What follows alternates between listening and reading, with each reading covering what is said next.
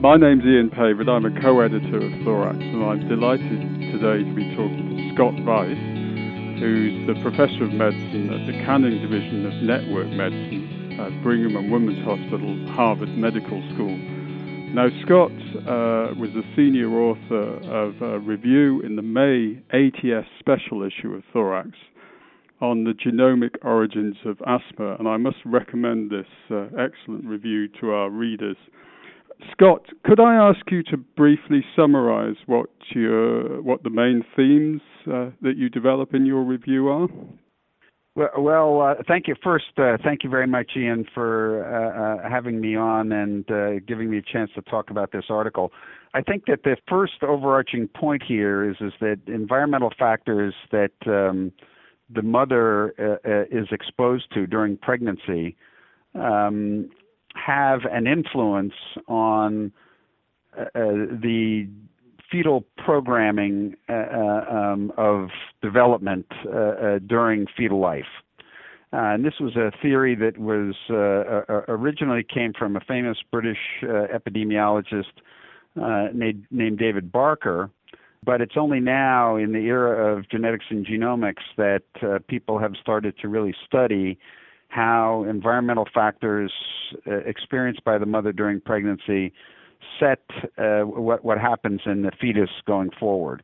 I think that uh, one of the clues that this is important in complex traits is that if you look at GWAS hits, hits that come from genome-wide association studies that are associated with diseases like asthma or, or COPD or, or uh, for that matter, uh, uh, uh, obesity and high blood pressure, there's a disproportionate number of genes that are active during fetal development which seem to be associated with these diseases. So the general overarching principle is maternal environment uh, uh, influencing fetal genomic programming, uh, influencing disease. And the review article specifically looks at a large number of these, but uh, specifically um, in utero smoke exposure related to the mother's uh, uh, own smoking, and dietary factors like uh, vitamin D, folate, uh, folic acid, factors such as this. So that that's the general approach to the article. Yes, and of the environmental factors operating through the mother, I I suggest that smoking and in utero in smoke exposure is one of the strongest factors that influence postnatal uh, lung function and lung, lung development. Uh, would you agree with that view? And uh, what do you think the likely mechanisms? Is there a genetic perspective here that we should be aware of? I do agree that, that, that smoking is a very important exposure for lung disease uh, uh as smoking during pregnancy, and um, you know going back to uh, uh, the late 70s, early 80s, um, there were a number of articles that implicated uh, mothers' uh, cigarette smoking as an, an, important risk during pregnancy as an important risk factor for the development of asthma in children, and more recently. Um, in utero and postnatal smoke exposure has been uh, linked to COPD. So I, I, think it is an important exposure. In the United States, it's about uh, um, 13 to 14 percent of pregnant women who continue to smoke. Um, and in the review, we, we point out that uh, one of the ways you can monitor exposure is by looking at maternal levels of cotinine or cotinine in the placenta.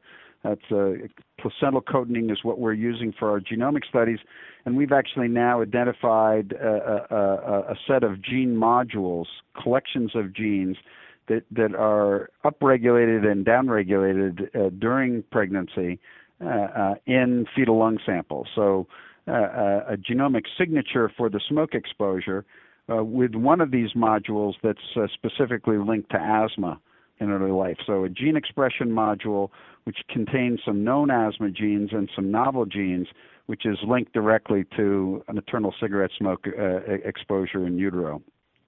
Yeah. And I think this, this topic is particularly important as there's recent evidence, I think we were discussing earlier, um, published in JAMA, that uh, treatment of pregnant women who smoke with vitamin C supplements might prevent the um, the consequences on, on fetal lung function. Have I got that right? And uh, would you like to speculate on why that might be?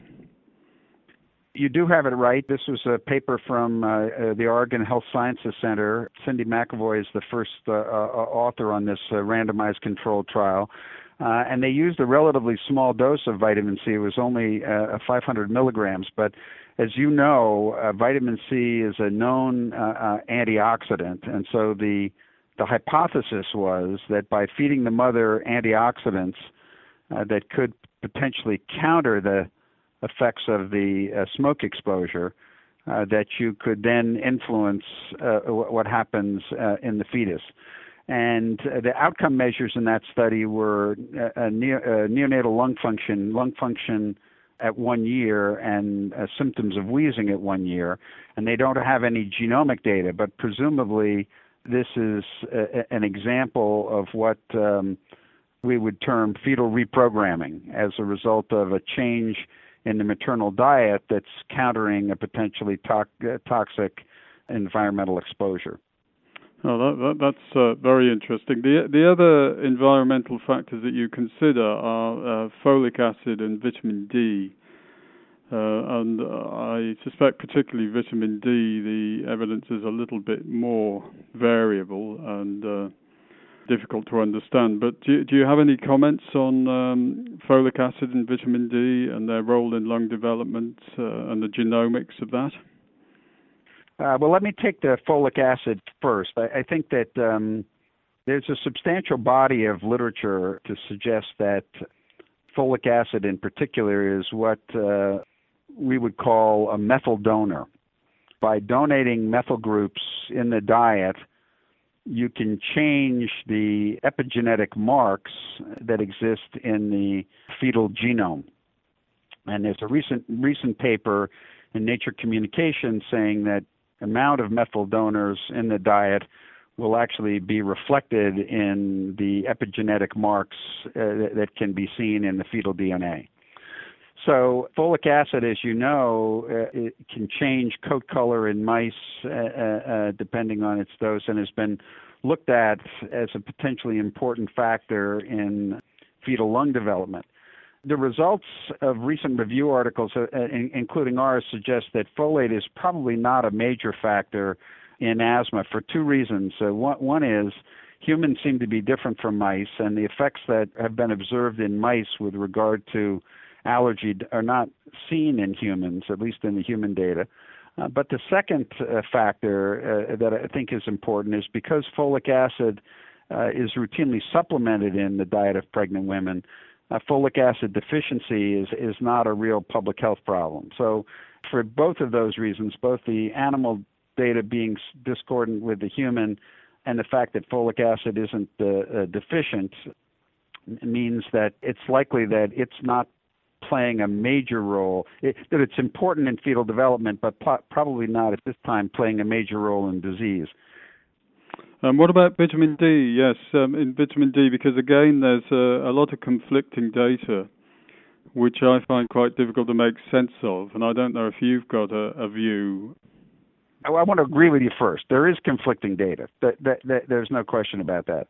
I, I think that, um, and there was a recent controversy at the recent ATS meeting when the results of the VIDA trial were uh, uh, uh, pre- presented, which, we have a minute, we can t- talk about that. But with regard to specifically the issues of primary prevention and, and uh, uh the, the role of vitamin D in the maternal diet and, and, and primary prevention, there seems to be a difference in the literature between studies that have looked at uh, single measurements of vitamin D uh, uh, levels measured uh, in the serum versus the studies that have focused on vitamin D in the diet, with the dietary studies all suggesting that there's an important protective effect, and the uh, uh, serum level me- measurement studies, of which there are fewer, uh, showing no effect. And, and I, I, think that this has to do with um, lack of understanding of uh, vitamin D biochemistry. And, and, and unfortunately, a lot of the people that are doing research in this area have not paid enough attention to the biochemistry of vitamin D. The one the one thing that I think is important and different between vitamin D and retinoic acid as potential exposures uh, and folate and vitamin D as potential exposures is, is that if you use the Endocrine Society criteria for vitamin D sufficiency, most pregnant women uh, are deficient. The vast majority of pregnant women have vitamin D levels below 30 nanograms per ml, uh, and many have uh, uh, levels below 20 nanograms per ml. As many as 70 to 80 percent of pregnant women uh, would fall into that category. And there's a, an important paper, a randomized controlled t- trial done by Bruce Hollis, that would suggest that supplementation with 4,000 IU of vitamin D during pregnancy will raise the pregnant woman's vitamin D levels to uh, 30 or above, which is the level that most investigators think is important for the non skeletal effects of vitamin D, like uh, the immune effects. So uh, I, I, think that there's a substantial amount of mouse and rat data, probably 30 or 40 articles de- demonstrating that Vitamin D is important for alveolarization of the lung during the third trimester. It's important for surfactant production. It's synergistic with steroids with regard to a uh, sort of completion of the developmental process. And uh, we have just published a genomics paper suggesting that the vitamin D may be acting as early as the uh, 10th week of pregnancy uh, and, and, have an impact on airway development. So uh, there's a substantial um, amount of literature suggesting that vitamin D is important for fetal lung development and that pregnant women are deficient. So, in the area of primary prevention, there's observational data that, that supports an effect. Uh, and now, with this paper that we've published, an, a, a, clear evidence that it's related to uh, uh, transcriptomics of the fetal lung. So, there, there is something going on there. Your your findings imply that if you're going to supplement, you're going to have to get in very early. Potentially, some of the trials haven't done that. Yes. Well, I, I think that uh, there there really has been no reported trials in the primary prevention area. There's observational data in the primary prevention area.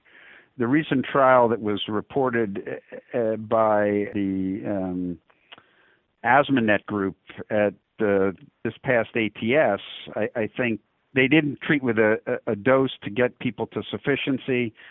The trial was underpowered.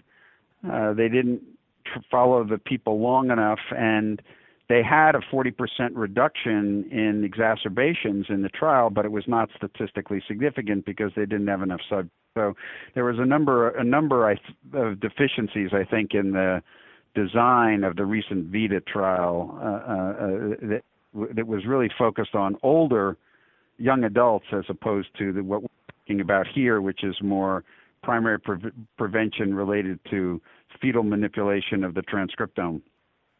Scott, I want to thank you for giving us uh, some time to go through your excellent review article, and I want you to b- wish you the best of luck for what I think is a really important work, which you're very much a leader in. Um, thank you very much, Scott. Uh, Ian, it's been a pleasure talking to you, and uh, hopefully your readers will uh, enjoy hearing about the, uh, this area of investigation. Thanks again.